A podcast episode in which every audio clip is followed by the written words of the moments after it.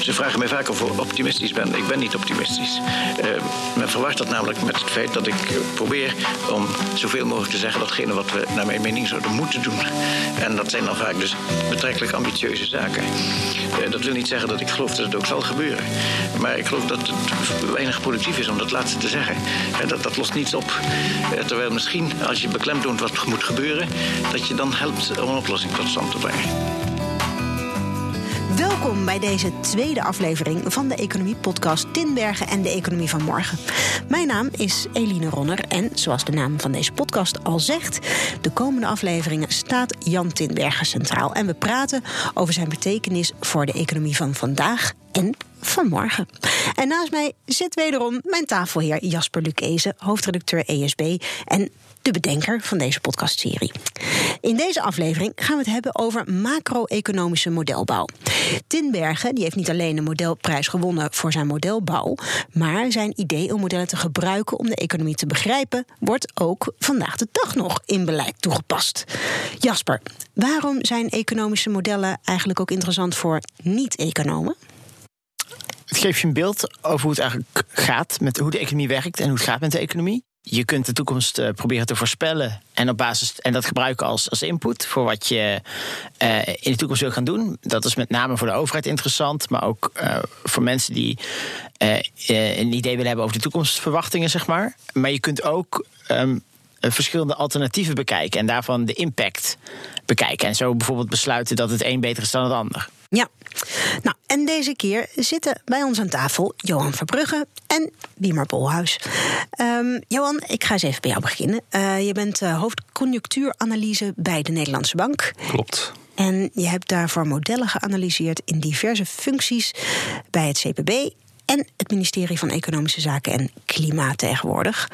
En uh, je hebt bij DNB ook Delphi gebouwd. Uh, dat is een macromodel dat helpt bij het begrijpen van langetermijnontwikkelingen door de aanbodkant van de economie te modelleren. Dat is een hele mond vol. Hele mond vol, ja. ja. Kun, je, kun je mij eens uitleggen wat het nou precies is? Nou ja, eerst even een correctie. Ik heb Delphi niet gebouwd. Ik, heb, uh, ik gebruik het om, om, wat Jasper net zegt, uh, voorspellingen mee te maken. Die uh, de Nederlandse bank twee keer per jaar maakt. Ehm, Net als alle andere landen in het eurogebied overigens. En, um, en om beleidsanalyses te doen en scenario's door te rekenen. Er zijn andere afdelingen en andere mensen die het hebben gebouwd. Ik heb zelf ooit wel een jaar of tien uh, zelf ook modellen gebouwd.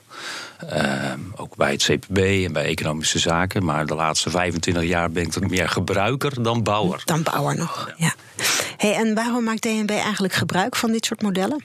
Ja, het is, het is een, een uh, ideale manier om die hele ingewikkelde economie. Uh, die uit zo ongelooflijk veel interactie bestaat. Alles heeft met elkaar te maken.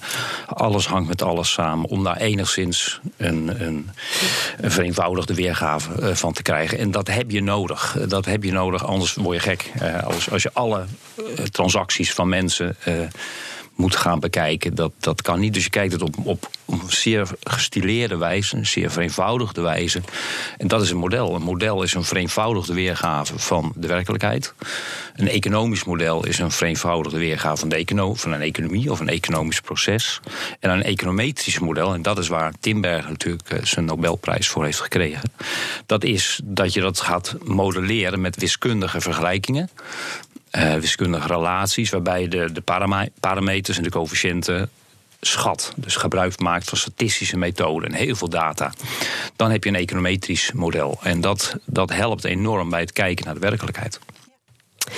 Aan de andere kant naast mij zit Wiemar Bolhuis. Wiemar, jij bent nu docent aan de Universiteit Leiden.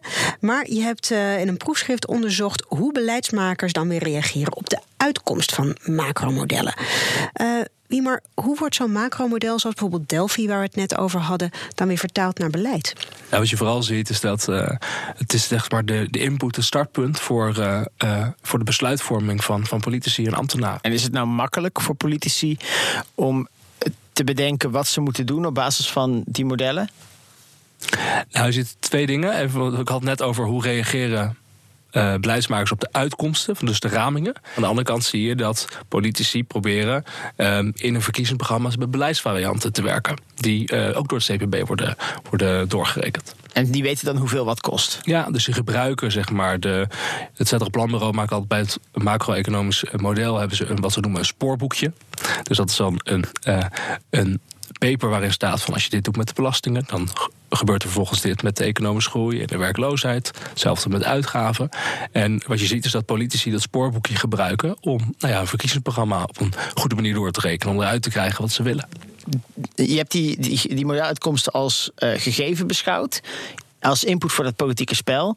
In hoeverre. Uh, uh, weerspiegelen die nou de werkelijkheid? Is dat nog een onderwerp van debat? Of is dat gewoon de werkelijkheid?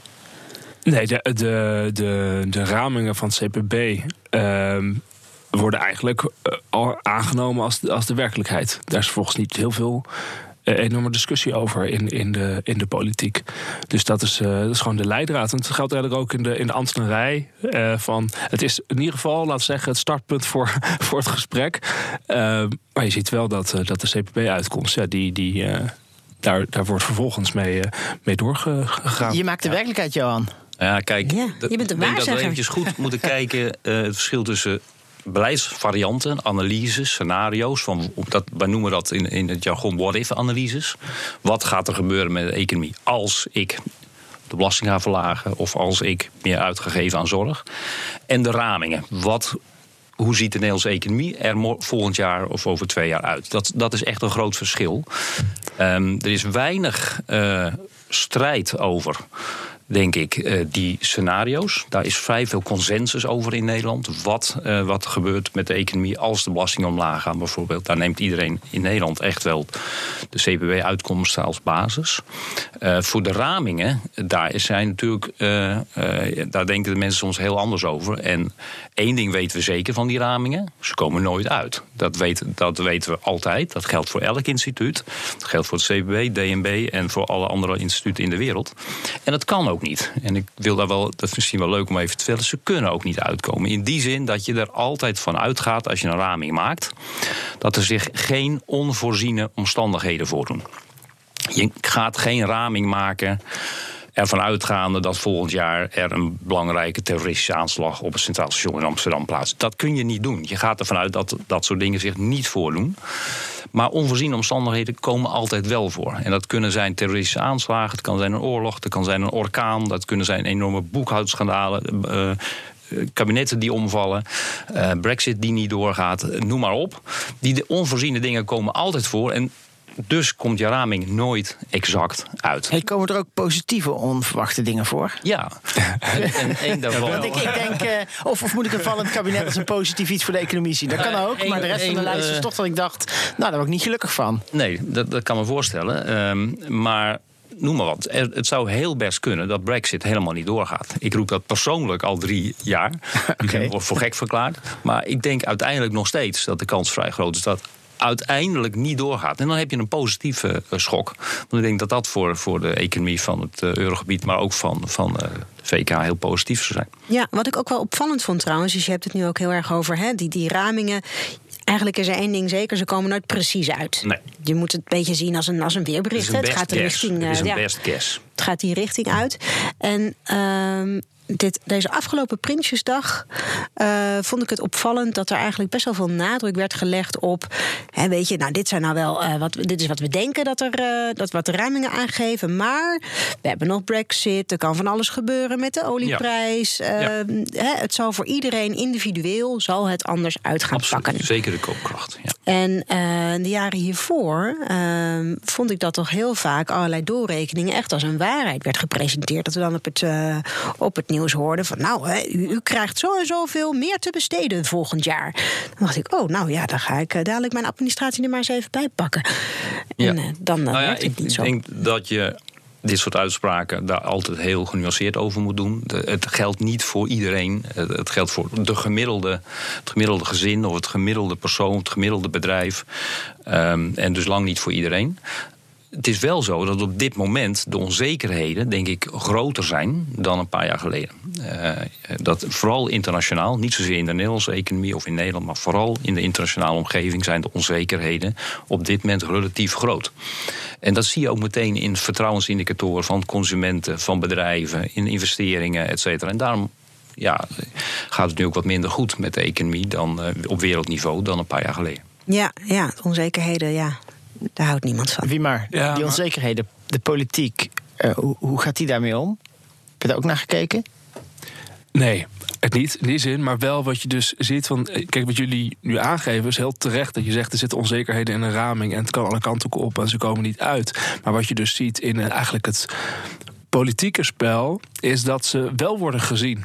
Als iets wat gewoon uit gaat komen als een leidraad. Een van de dingen die bijvoorbeeld uit mijn proefschrift kwam, wat ik echt heel opmerkelijk vond, is dat als je wil het allerbelangrijkste waar politici in een kabinetsformatie op reageren, is een aanpassing, wat ze dan noemen, van de middellange termijn raming van het CPB van de economie. Als die aangepast wordt en het overheidssaldo verbetert of verslechtert iets in die raming, dan zie je meteen een enorme politieke reactie erop. Van of we gaan meer uitgeven, of we gaan juist lasten verzwaren. En dan kan je wel zeggen, er zitten onzekerheden in die raming.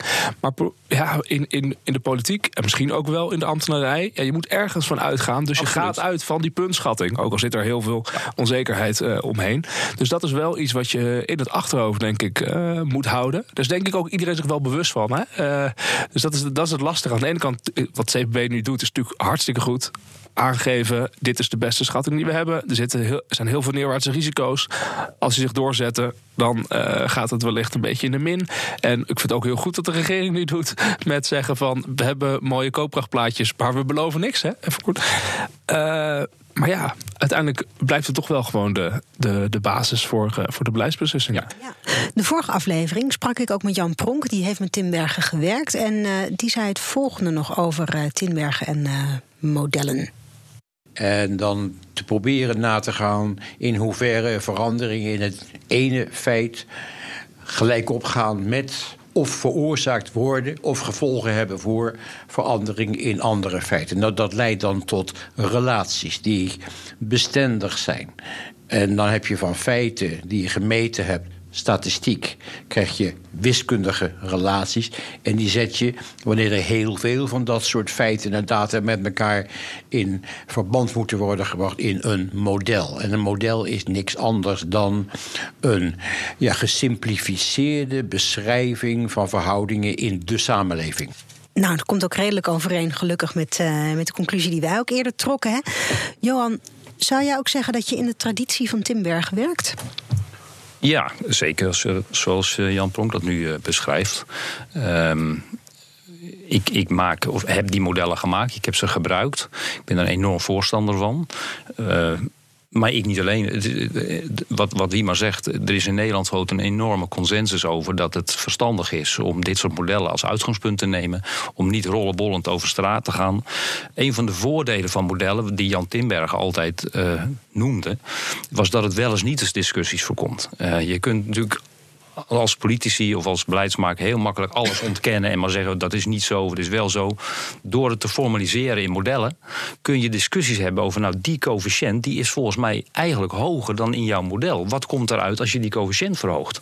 Dus je kunt dan veel beter omgaan met onzekerheden die er zijn en, en de discussie eh, voeren op de, waar het over zou moeten gaan in plaats van alleen maar wel eens niet eens discussies. Ja, politici zouden zeggen een discussie voeren op de inhoud. Juist. Ja, en ik denk dat dat helpt met modellen. Ja.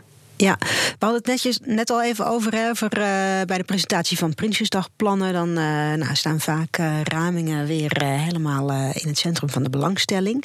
Ehm, en wie maar, wat denk je, die, die ramingen die dus uit modellen komen, schieten die op dit moment nou een beetje hun doel voorbij? Of is dat eigenlijk niet zo?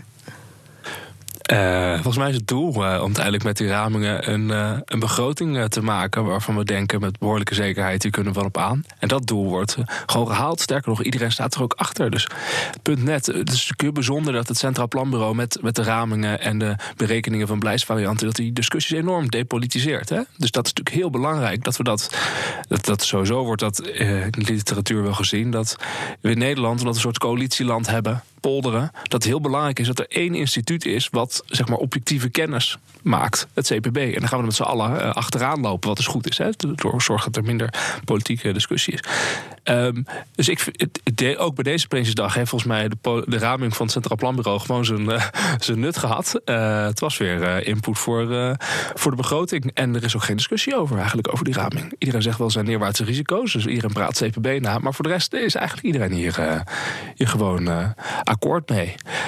De discussies die natuurlijk eigenlijk over de modellen zijn, denk ik dat het vanaf de crisis 2008 natuurlijk vooral is geweest, gaat over de vraag van kunnen de, kan SAFIR, dus het macro-economisch model van het CPB, kan die ehm, de ontwikkeling van de economie goed voorspellen. Uh, vooral als we zeg maar in cycli terechtkomen. Dus uh, is de economie niet meer stabiel, maar gaat het naar hoogconjunctuur of gaat het naar een recessie? En de vraag is van het moment van het omslagpunt kan een model dat eigenlijk goed voorspellen. En kan die de diepte of de hoogte van de conjunctuur goed voorspellen. Uh, en daar zijn vooral discussies over. Uh, van wat zijn de vertrouwenseffecten eigenlijk in een economie? Uh, wat doet onzekerheid? interacties, de meer psychologie. Van, kan dat in een model? dus de vraag is van ja, als je het hebt over doel voorbijschieten, is vooral dit zit er niet in. Dus. Ja, maar dat is dan eigenlijk wat inhoudelijke kritiek op. op zijn, zijn die modellen nog steeds wel relevant. Uh, een ander bezwaar dat je wel kan hebben op uh, modellen is dat modellen. Ja, omdat je alleen maar data uit het verleden hebt, gaan ze, kunnen ze alleen maar uitgaan van relaties Zeker. uit het verleden. Maar ja, diezelfde modellen worden dan wel weer gebruikt om ramingen voor de toekomst te geven. Dat is een, dat is een, een heel terecht punt. En daarom is het ongelooflijk belangrijk uh, dat je heel verstandig met die modellen omgaat. Precies om dit punt. Je wil niet als je een variant gaat maken of een raming gaat maken, iets zeggen over de jaren 70 of 80, terwijl die data er wel in zitten. Het gaat nu om, om 2020 of uh, eh, 2025. En, en daarom moet je die modellen op een verstandige manier gebruiken. En als je ervan overtuigd bent dat een bepaalde relatie, een van die wiskundige relaties waar we het over hadden, als die niet meer actueel is, als hij niet meer geldt op dit moment, dan moet je hem vervangen. Of je moet er op voor corrigeren.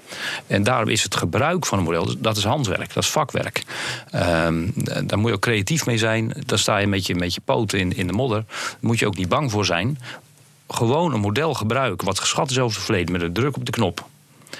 En niet eh, daar met handwerk daaraan gaan kneden, dan ga je helemaal mis. Dan ga je zeker mis. Dan krijg je enorme fouten. Dus er wordt daadwerkelijk ingegrepen in de modeluitkomsten. Dat is vakwerk. Um, en dat op, zo objectief mogelijke manier natuurlijk. Maar anders krijg je ongelukken. Ja, want om, een, een heel uh, praktisch voorbeeld te noemen wat me nou te binnen schiet. Hè. Het is altijd een beetje zo'n zo'n relatie dat wordt gelegd. Als de rente omlaag gaat, dan zullen wij particulieren wat meer gaan uitgeven. Want je geld rendeert minder op een, spaar, op een spaarrekening. Dus nou, lekker spenden natuurlijk. Alleen nu zien we dat die rente die wordt misschien wel negatief. En misschien... Er gaan er hele andere dingen gaan gebeuren. Ja, dus misschien ga ik nou wel iets anders doen als particulier. Als die rente nog verder naar beneden gaat, dan verlies ik vertrouwen in het bankaire systeem. Dan ga ik misschien juist wel meer een oude sok stoppen. Precies. Zijn dit nou nou ook ja, mogelijkheden, of misschien dat dan toch de, de relatie tussen rente en uh, het spaargedrag van particulieren misschien wat gaat wijzigen als je onder een bepaalde ja, grens zeker. En daar moet je dus ook heel goed, uh, als je zo'n model gebruikt, uh, wat geschat is over een periode dat dit, dit, zich nog nooit heeft voorgedaan, die negatieve rente, daar moet je dus rekening mee houden. En dan moet je dus aanpassingen doen en je te degen realiseren van wat gaat er dan gebeuren. Uh, dus dan moet, het, het vergt ook veel overleg tussen mensen, dat je over gaat sparren, precies dit soort vragen. En dan moet je je model voor aanpassen. Ja. En eventueel de uitkomsten bijsturen. Ja, want hoe gaat het dan bij DNB? Hebben jullie dan misschien dat je verschillende variabelen er eens ingooit en kijkt van, nou ja, wat als die relatie nou eens anders gaat zijn, dan zou er nou, dit en dat gebeuren? Of? Um, het herschatten van een model of, of het, het, veranderen van dit soort relaties. Als je het op een econometrisch verantwoorde manier wil doen, kost dat heel veel tijd. Dat, is, dat, dat, dat doe je niet zomaar. Zo'n model bouwen, dat duurt jaren uh, door, door een heel team. Ehm, dus het is niet zo makkelijk om als je daar uh, uh, een raming moet maken en die moet over twee weken af, dan lukt dat niet. Dus dan ga je meer ad hoc, op ad hoc basis, ga je bepaalde variabelen verhogen of verlagen of coëfficiënten verhogen of verlagen. Um, en soms is dat dus een best guess en dat geeft dus de onzekerheid aan van, van, van de uitkomsten. die, die moet je wel met een korreltje zout nemen, ja. Ja, Mag ik een, een, door, even doorvragen? Je zegt met je poten in de modder staan. Ja. Bedoel je daarmee, dit is eigenlijk niet iets voor uh, mensen met een strikte academische opleiding, die hier met een puur academische bril naar kijken? Hier heb je hands-on gevoel voor de economie voor nodig. Hiervoor moet je dagelijks de krant lezen. En niet bang zijn om af en toe een bochtje af te snijden? Ja, dat, dat uh, wil je een, een, een model maken en gebruiken voor beleid dus niet voor een mooi uh, een uh, artikel in een toptijdschrift, maar voor beleid. Dan sta je met je poten in de modder. Uh, en dan moet je inderdaad dit soort beslissingen nemen in onzekerheid. Het punt wat jij net noemt over die negatieve rente heeft zich nog niet in de afgelopen tientallen jaren voorgedaan. Dus dat weet je niet precies hoe dat gaat. En dan moet je dus ja, beslissingen maken onder onzekerheid. En dat is lastig. En, en dus dat, dat bedoel ik daarmee, ja. Je ziet jezelf meer als een ambachtsman dan als een wetenschapper? Ja, absoluut. Ja. Het is wel echt heel belangrijk, dit punt. Hè? Want heel veel mensen denken van... het Centraal Planbureau heeft gewoon een model... en die gooien er alles in. En dan komt er een raming uit. Maar dat is dus niet wat er aan de hand is. Niet het Centraal Planbureau zitten uh, professionals, experts... die dus eigen afwegingen maken... en nog kijken van... zijn dit de beste uitkomsten gelet op de extra informatie die we hebben? Zijn dit de beste schattingen die we kunnen maken? Ja. En dat gebeurt natuurlijk de hele tijd. Hè? Dus uh, het is natuurlijk vaak genoeg in die zin... Uh, discussie over de modellen. Toen de crisis uitbrak... is daarna natuurlijk heel lang discussie geweest. Oké, okay, de financiële sector. Zit hij goed genoeg in de modellen? Als daar wat gebeurt, wat voor effect heeft dat dan? Het was een crisis een paar jaar aan de gang. Toen was de discussie de arbeidsmarkt. We dachten allemaal dat de, dat de werkloosheid harder zou gaan stijgen in de eerste jaren van de crisis. Dat liep een beetje achter. Elke keer wordt er opnieuw nagedacht. Nu is natuurlijk een discussie over de loonstijging. De loonstijging die achterblijft ten opzichte van wat het Centraal Planbureau vanuit de historische data zeg maar, zou voorspellen. Ja. Dat zie je natuurlijk terug. En de discussie die ik denk dat je nu gaat krijgen, gaat over de, het effect van pensioenkortingen. Dan, volgens mij is dat voor mij vind ik dat een hele interessante. Want daar zitten natuurlijk allerlei vertrouwenseffecten aan, onzekerheidseffecten. Dus steun daarvoor, je gaat dat volgend jaar doen. Of het jaar daarna. Ja, wat doet dat dan vervolgens met, uh, met de consumptie? Zou voor mij nu een hele interessante zijn. Hè, dus het, CPB heeft bij de afgelopen raming daar wel een inschatting van gemaakt. Maar de vraag is van, uh, is dit nou correct? Want zo vaak gebeurt het niet in Nederland. Het is een nieuwe schatting die je moet maken. Maar als het toch iedere keer uh, meer de waarde van experts is dan de Um, die bij het Centraal Planbureau werken, die bij de Nederlandse Bank werken, dan dat het het model zelf is. In hoeverre is het model dan niet gewoon een vehikel om gewoon te zeggen: Johan vindt dit en, en ik heb een model, dus daarom geloof ik Johan? Het zou heel fijn zijn als dat zo was. Ja, maar, dus, of, of, jouw collega's, bij, of jouw, de, de ja. mensen die dit werk bij het planbureau doen, zeg maar. Daarom is het zo belangrijk dat zo'n model gepubliceerd is. Dat iedereen daar uh, toegang toe heeft. Daar ook zelf mee kan werken. Uh, dat het geobjectiveerd is. Uh, dat handwerk waar ik het over had, dat is echt vooral bij het maken van ramingen het model wordt veel meer in uh, voor, eigenlijk voor 100% gebruikt, zoals het is ontwikkeld, bij het maken van beleidsvarianten of scenario's, bij de, de zogenaamde what-if-analyses. Wat gebeurt als de belastingen omlaag gaan of de uitgaven omhoog? Dan laat je dat model runnen. Maar vooral bij het maken van ramingen, dat is zo actueel op dit moment dat er specifieke ontwikkelingen zijn waar je rekening mee moet houden die niet in dat model zitten, daar moet je op aanpassen. Dus het is niet zo dat elk modelgebruik maar uh, door, door wat experts uh, wordt veranderd. Het is vooral die ramingen. Heel mooi. Mijn proefschrift gaat dus ook over doorrekeningen van verkiezingsprogramma's. Het eerste wat je dan hoort als je tegen mensen daarover begint te, te praten, is dat ze allemaal zeggen: ja, maar die, die modellen kloppen toch niet? En die politici hebben er kritiek op. En waarom blijven ze de hele tijd maar meedoen met de doorrekening van verkiezingsprogramma's? Toch een keer uitstappen. Maar het enige wat je ziet in Nederland is dat steeds meer partijen en steeds ook een groot gedeelte van alle politieke partijen meedoet met de doorrekening van verkiezingsprogramma's en van het regeerakkoord. De enige beweging is juist dat we meer gaan vertrouwen op CPB. Nou ja, dat is toch wel een kanttekening bij maken. Want naar verluid, uh, uh, het zegt het CDA al jaren dat ze hier niet echt fan van zijn, bijvoorbeeld. Mm -hmm. Is toch de middenpartij in Nederland puur zang. En hebben ze bij de afgelopen verkiezingen uh, serieus overwogen om niet mee te doen. En is daar, zijn er achter de schermen wel wat gesprekken geweest over um, of ze wel mee zouden doen en op welke manier. Um, in de CDA-partijtop, maar ook tussen het CDA um, en uh, de andere partijen. En, en, en het planbureau. Zeker, er zijn gesprekken geweest. Uh, uh, maar het eind van de red gaan we gewoon allemaal met CPB mee. Dat is meer wat ik probeer. Ja, oké, okay, maar ik heb wel het idee dat die gesprekken steeds meer gevoerd worden. En ik Maar weet niet dat of het is meer gevoerd wordt. CPB voert ze ook altijd. Dat is ook wel het goede wat het Centraal Planbureau doet. Die heeft ook gewoon overleggen met politieke partijen over de doorrekening van de verkiezingsprogramma's. Doet evaluaties achteraf. Wat kan er beter? Verandert ook echt berekeningen? Stopt er nieuwe variabelen in eh, om de partijen tegemoet te komen? Dus je ziet ook wel een duidelijke samenwerking tussen het Centraal Planbureau en de politieke partijen. Dus het is wel een, er is een responsiviteit, dat is waar. Ik zeg het misschien te absoluut. Je hebt, eh, ja, daar heb je gelijk in. Maar er zijn nu ook partijen die het dus niet hebben gedaan de laatste keer. De PVV heeft het niet laten doorrekenen. Partij van de Dieren. Ook niet. Eh, en dat komt, dat is deels misschien eh, eh, ideologisch, of dat ze daar een specifieke idee of mening over hebben. Maar het is ook, ehm, het vergt heel veel discipline en kennis van een partij. om dit überhaupt te kunnen doen. Het is niet zo dat je maar even je verkiezingsprogramma's opstuurt naar het CPB en die rekenen dat door. Nee, daar komt meteen de vraag terug. Ja, daar staat in jouw programma 3 miljard meer voor zorg. Hoezo meer zorg? Wat, wat is dat dan? Medicijnen, eh, artsen, eh, ziekenhuizen? Je, je, moet dat, je wordt gedwongen om het te concretiseren. En dat is wel lastig voor, eh, voor politici en voor partijen. Om, om heel concreet aan te geven wat ze dan willen en wat niet. Ja, maar ook al een mooie toets. En maar ook, dat is ook een enorme meerwaarde van hoe wij dat in Nederland doen. Want het maakt natuurlijk voor de kiezer. Eh, eh, die krijgt veel meer inzicht in wat zo'n partij nou eigenlijk echt wil. Misschien een kleine anekdote om dit te illustreren. Ik, ik heb een tijdje bij het CPB gewerkt en ik ben op een gegeven moment eh, contactpersoon geweest voor een politieke partij. In de doorrekening van de verkiezingsprogramma's. Dat betekent dat je contact hebt met diegene bij de politieke partij die dan zijn verkiezingsprogramma met je deelt.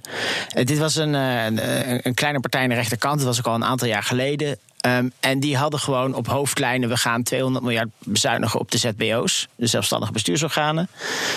Ehm, ja, hoe krijg ik dat erin gefietst? Niet echt, want we hadden een maximale korting op ambtenaren. En dat was een beetje moeilijk, dus dat werd een vrij moeilijk gesprek met die partij. Maar ik was wel snel klaar. Dus dat was wel prettig werken, zeg maar. Ehm, eh, mijn collega's die eh, ook bij het CPB de contactpersonen van D66 en GroenLinks waren, die hadden toch wel echt een ander eh kaliber discussie. Die waren, ehm, zeker bij GroenLinks, die hadden op dat moment 200 verschillende milieumaatregelen. Een Excel-sheet met 200 maatregelen uitgespeld over allerlei jaren. Ja, ehm, die zijn er uiteindelijk ingekomen, maar dat was voor die mensen wel gewoon echt hard werken. Ja. maar is in jouw ervaring, Jasper, dan, er dan ook wel inderdaad ook wel sprake van een zekere responsiviteit over en weer? Want je zou zeggen, die partijen die staan echt met hun poten in de modder. Ja. Dus die hebben veel meer contact met, met de praktijk. En CPB is dan natuurlijk eigenlijk de, de, de partij waar de, waar de theorie zit. Nou ja, er is, er is eh, heel veel gesprekken zijn gewoon van het niveau. Wat bedoel je hier nou eigenlijk? Ja. Dus eh, heel vaak um, um, zegt zo'n partij, nou, ik wil graag die belasting verhogen. Oké, maar wil je dan ook de belastingbasis aanpassen? Oké, maar uh, die belasting, daarvoor hebben die partijen een korting. Wil je, de, wil je die belasting verhogen, maar de korting voor die partij dan in stand houden? Of wil je die, die korting naar vanand mee laten groeien? Hoe wil je dat nou precies eruit laten zien? Dat soort, dat soort discussies heb je heel veel. Um, en partijen, afhankelijk van de partij. Sommige partijen hebben hele kundige mensen zitten die, um, die die dingen ook echt doorspitten. Die proberen ook te gamen. Die zeggen ook gewoon van, maar als ik in die knop draai, dan gaat dit omhoog en dat gaat dan omlaag. Maar dat, dat, dat rekenen jullie niet door. Het typisch voorbeeld was een paar jaar daarvoor de PVV. Die had uh, een flinke budgettaire impuls aan het eind van de regeringsperiode erin gelegd.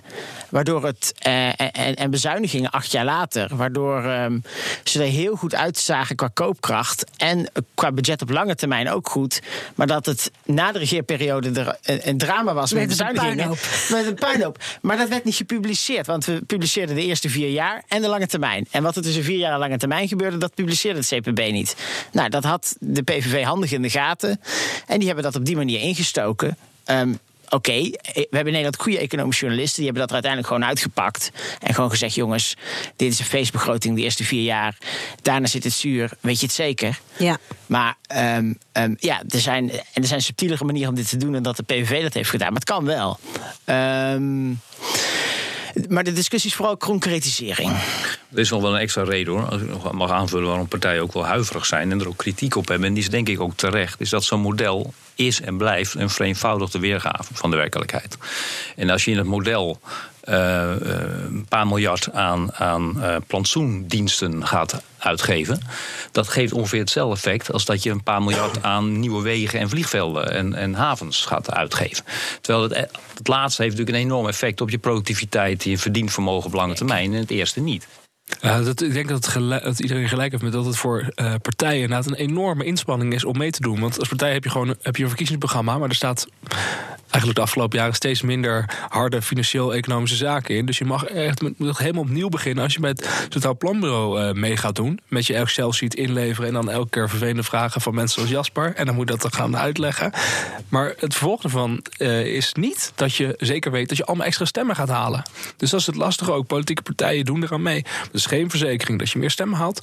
Het lijkt wel op te wijzen dat op het moment dat je, dat je meedoet, dat je een grotere kans hebt om in de regering te komen. Omdat de partijen die eraan meedoen, zijn toch wel de partijen die zich wat verantwoordelijker voelen. En het regeerakkoord gaat straks ook weer doorgerekend worden. Maar het is wel het is lastig voor een politieke partij. En een, een tweede, denk ik terecht, kritiekpunt is dat het voor een planbureau Um, of andere bureaus die dit doen, heel moeilijk is om met radicale wijzigingen om te gaan. Als je radicaal. Ja, stelselherziening. Stelselherzieningen, ja. uh, dat is bijzonder lastig. Als je de economie echt op een andere manier wil gaan organiseren, dat is heel erg lastig. En misschien leuke uh, grote stelselwijzigingen. Een van de dingen die uh, al een aantal keer ook in, het, uh, in de voorwoord van die doorrekening van verkiezingsprogramma's terechtgekomen is. Dat bijvoorbeeld bij um, dat CPP dus niet zegt. Die zegt van ja, um, voor een aantal dingen kunnen onze hand niet in het vuur steken. Politieke partijen kunnen hier dingen in ons doorrekening hebben zetten, gezet die ze niet in een verkiezingsprogramma hadden gezet. Maar wij gaan daar niet uh, op checken. Dat moeten de, de, journalisten maar doen.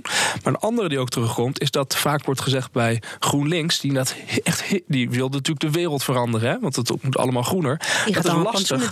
Ja, precies. Dat is lastig in de, in, de, in de doorrekening van het Centraal Planbureau. Dus dan zegt het, het CPB zegt ook, we hebben daar de beste uh, mogelijkheden, hebben dit doorgerekend en effecten geschat. Uh, maar we kunnen onze hand niet voor het vuur steken. Nee, nee. Johan, bij DNB zit natuurlijk een heel team aan mensen dat, uh, dat aan modelbouw doet. En ook, een, ook jouw team dat uh, met name modellen gebruikt.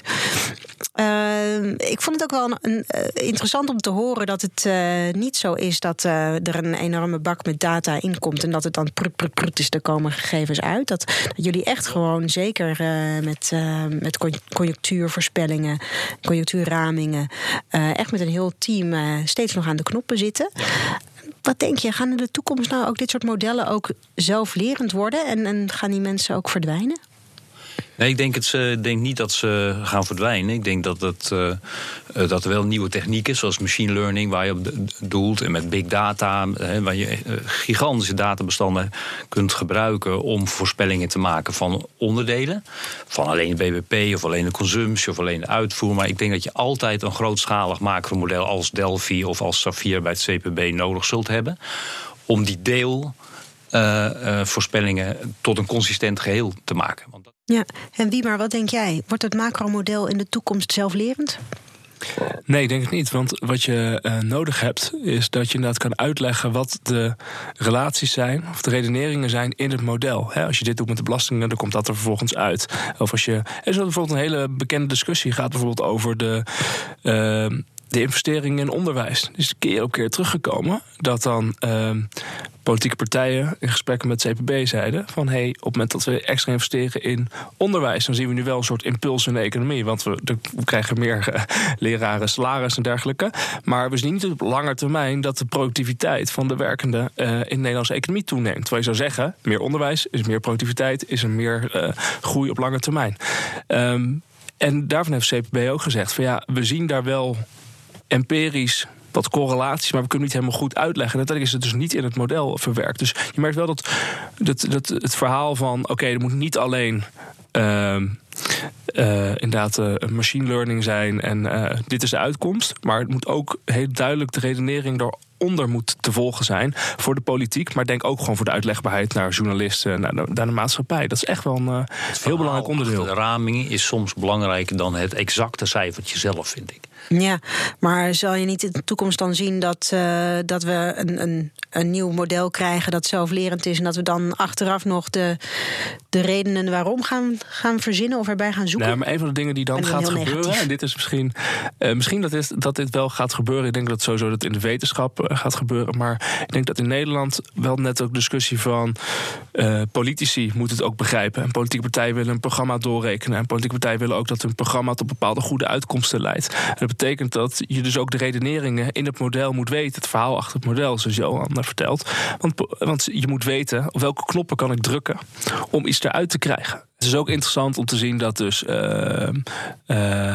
uh, dat natuurlijk wel de neiging ontstaat, zowel bij politieke partijen, bij verkiezingsprogramma's, maar ook bij de regering, op het moment dat je met de miljoennota aan de slag gaat, zeg maar. Dat er wel neiging is om op zoek te gaan naar de punten in de modellen, hè, de, de aangrijpingspunten waarmee je goede uitkomsten kan krijgen. En aan de ene kant is het natuurlijk supergoed, want als het goede modellen zijn en de, de gedragsvergelijkingen kloppen, dan ben je bezig met heel succesvol economisch beleid. Maar de andere kant, op het moment dat het onrealistisch gaat worden, want is het inderdaad echt zo dat op het moment dat je, nou, bijvoorbeeld dit voorbeeld met de inkomen zo'n combinatiekorting. Als je daar 5000 euro in gooit, betekent dan inderdaad dat dit het participatie-effect is. Dan gaan partijen natuurlijk gamen. Daar is CPB of, of DNB als modelgebruikers uh, en bouwers zijn daar wel zelf bij. En, en het is heel vaak gebeurd, ook bij het doorrekenen van verkiezingsprogramma's, dat partijen zo'n zo'n trucje in de gaten hadden. En dat het CPB dan ingrijpt en zeggen: ja, maar dat is niet de bedoeling. Dat is gewoon eigenlijk gewoon een, een misspecificatie van het model. Dat, dat nou maak je misbruik van, van de, de te sterke stilering, vereenvoudiging van, van, het, van het model. En uh, daar steken we een stokje voor. Dat, uh, dat rekenen we niet door. Ja. Dat is gewoon gebeurd. Wat zijn nou rode vlaggen voor modelmisbruik? Nou ja, precies dit. Als je weet waar, waar het zwakke punt zit in je model. en je gaat precies op dat zwakke punt. ga je fors beleid voeren. Uh, arbeidstijdverkorting is ook zo'n mooi voorbeeld. Wat volgens mij in de jaren tachtig heel populair werd. Uh, daarmee kon je, eh, dat zeiden ze allemaal in hun verkiezingsprogramma's, enorm arbeidstijdverkorting. Want toen was de werkloosheid nog heel, heel hoog en die daalde daarmee enorm. Maar het had geen negatieve effecten. Dat zat gewoon niet goed in het model. En dan, dan wordt dat is een rode vlag. Als partijen daar heel erg op gaan drukken, dat het alleen maar uh, lusten oplevert maar weinig lasten. Bijna elke vorm van beleid uh, zit je in een dilemma. Omdat het zowel voordelen als nadelen oplevert. Er is geen enkele vorm van beleid die alleen maar voordelen heeft, want anders hadden we het al lang gedaan. Ja, oké. Dus dat zijn dingen waar ik dan als burger, als ik dat in een partijprogramma zie staan, in een verkiezingsprogramma zie staan, dat ik me dan even bij de oren moet, eh, achter de oren moet krabben van, nou hé, hey, uh, gooi je de bomen wel tot in de hemel. Je moet ze vooral eerst gaan lezen. Dat, maar dat, dat wordt maar heel weinig ja, Het is zo belangrijk dat het CPB er dus wel op reageert. Hè. Dus wat Johan zegt klopt helemaal. In de jaren, uh, volgens mij inderdaad doorrekeningen in 1986, 1989 kwam de PvdA als eerste eruit met hele goede werkgelegenheidsscores. Waarom? Die deden allemaal, uh, wat jij zegt, werkgelegenheidsplannen, arbeidstijdverkorting, allemaal dat soort zaken. Dat is er toen uitgegaan.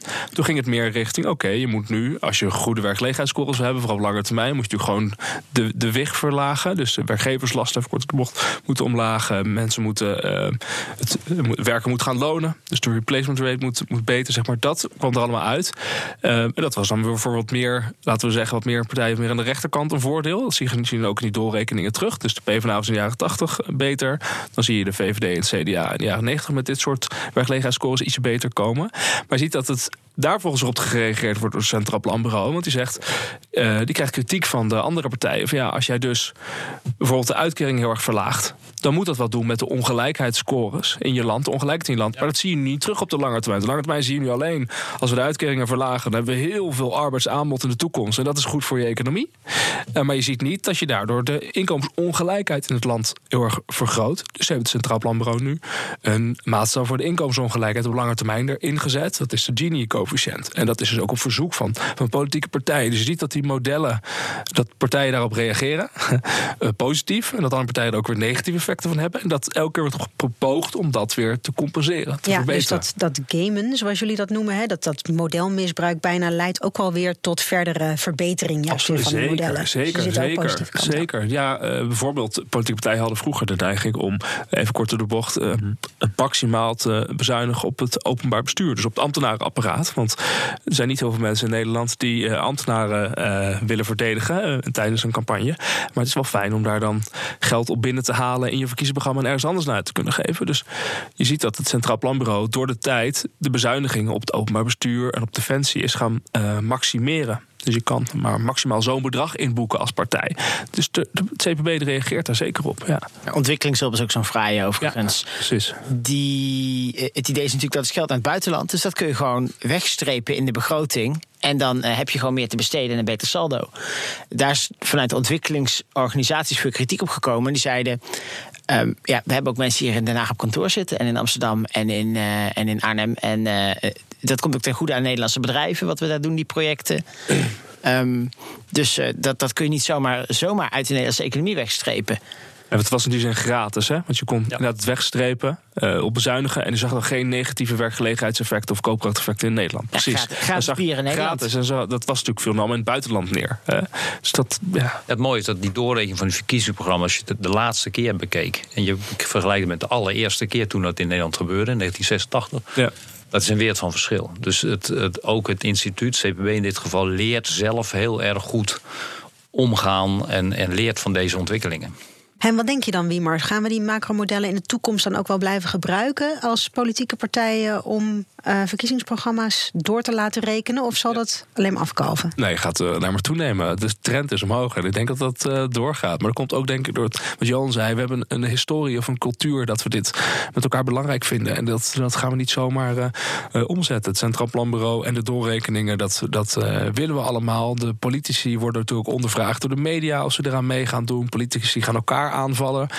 van je moet meedoen, anders ben je de kiezer aan het, aan het oplichten. Het regeerakkoord laten doorrekenen is, en publiceren daarover is natuurlijk ook fijn. Want je kan ook je regeerakkoord juist verdedigen met mooie uh, uitkomsten op de koopkracht of op de belastingen. Dus bedenk ook dat politieke partijen gebruiken de doorrekeningen ook om met mooie uitkomsten te komen. Die ze kunnen gebruiken in het, uh, in het politieke debat. Dat, dat zie je natuurlijk op individueel niveau als politieke partijen een eigen programma doorrekenen. VVD zal veel meer zitten op. Wij willen heel veel lastenverlichting presenteren voor de burger. Dan bijvoorbeeld GroenLinks, die zou zeggen: we willen meer uh, hogere milieubelasting of iets dergelijks. Ja. En in een regeerakkoord zal je ook zien dat politieke partijen dan gezamenlijk er of in de koopkracht of in de belasting iets uit willen krijgen wat ze in de Kamer kunnen, kunnen, ver, kunnen laten zien als dit hebben we met elkaar toch mooi afgesproken. Want ik ben, ik ben iets minder optimistisch dan jij over ja, het gebruik van uh, de modellen voor het doorrekenen van verkiezingsprogramma's. Ik zie dat er wel steeds meer weerstand komt bij partijen. En als ik zie hoe de beleidsvoorbereiding in Nederland en de politiek uh, toch steeds meer Amerikaanse trekjes begint te krijgen, waarbij het allemaal veel minder draait om feiten en facts en figures. En eh, veel meer om nepnieuws en dat soort zaken. Ben ik bang dat het de andere kant op gaat. Waar ik me zorgen over maak is. Um, uh, een CDA, een, een, VVD of een PvdA, een, een nieuwe samenstelling wellicht. Een aantal middenpartijen die zeggen. Um, we gaan op de Trumpiaanse tour qua de manier waarop we politiek gaan maken. We gaan hier niet meer aan meedoen.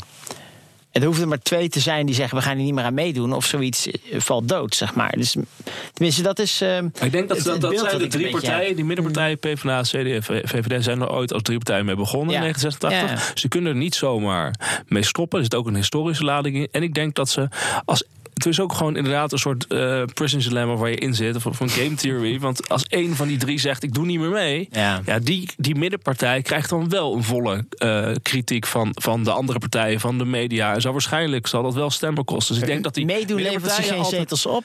Als ze stoppen kost het ja, ze wel zetels. Zeker. Ik denk dat het niet meedoen, dat dat... Het, ik denk inderdaad dat het meedoen niet wat extra's oplevert. Maar het niet meedoen kan je best wel, uh, kan je best wel zetels kosten. Dus het, ja, het is een soort verzekering dat je niet al te veel zetels verliest of zo om mee te doen. Ja, nou ja, als je toch vooral politiek bedrijft op emotie in plaats van op feiten, dan vraag ik me af of niet meedoen je ook echt zetels gaat kosten.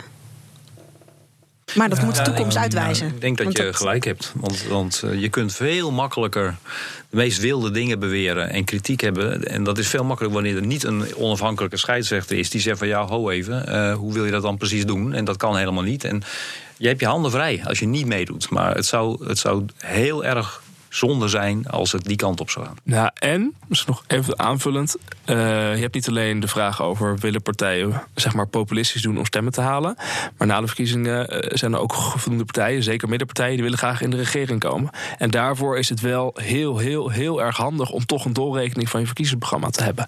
Omdat uiteindelijk zullen we het regeerakkoord toch echt wel blijven doorrekenen en publiceren. Dus als je dan voor de verkiezingen niks hebt gedaan, dan heb je een probleem. Dus ik ben in die zin er toch wel wat positiever over. Het, het formeert lekker makkelijk als je een lijstje hebt met makkelijk. maatregelen en wat ze kosten. Absoluut. Ja, zeker, zeker. Het eh, gaat, eh, de, de, de, het is wel grappig, de formaties gaan inderdaad wat sneller.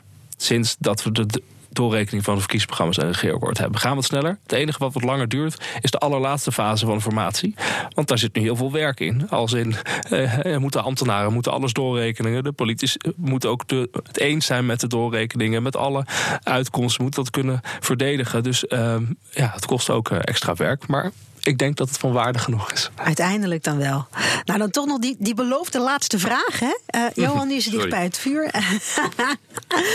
Wat denk je, krijgen we een recessie? Een recessie krijgen we zeker. De vraag is alleen wanneer.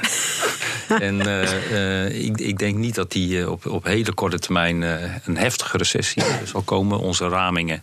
wij hebben het laatste raming gemaakt in juni. Dat spoort behoorlijk goed met waar het CPB ook mee, mee.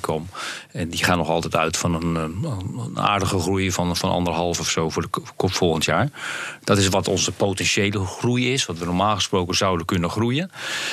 Maar daar is nog niet rekening gehouden met de allerlaatste eh, vertrouwensindicatoren en de IFO-indices, et cetera, waar gisteren ook eh, heel veel nieuws over was. Want in Duitsland gaat het met name nu wel, eh, wel behoorlijk hard achteruit. En dat kan, kan de Nederlandse economie gaan, eh, flink gaan raken. Ehm, maar we hebben een buffertje. We, komen van eh 3% groei in 2017. Dat was echt heel mooi. Dus voordat we echt in een recessie komen, het zal nog wel even duren. De arbeidsmarkt is uitermate krap. Huizenmarkt blijft het goed doen. Dus binnenlandse bestedingen, da- daar, daar, daar, eh, dat is de drijvende motor voor de komende tijd. En die draait nog goed. En Nou, die draait goed. Kijk, nou sluiten we toch nog eh, een beetje positief af, hè? Dit was hem alweer, de tweede aflevering van de Economie Podcast Tinbergen en de Economie van Morgen. Bedankt, Johan, Wiemar en natuurlijk Jasper, hè, voor dit eh, interessante gesprek wederom. Eh, we hebben nog heel veel meer afleveringen in de planning staan. En je kan ze beluisteren in de BNR-app of op je favoriete podcastplayer.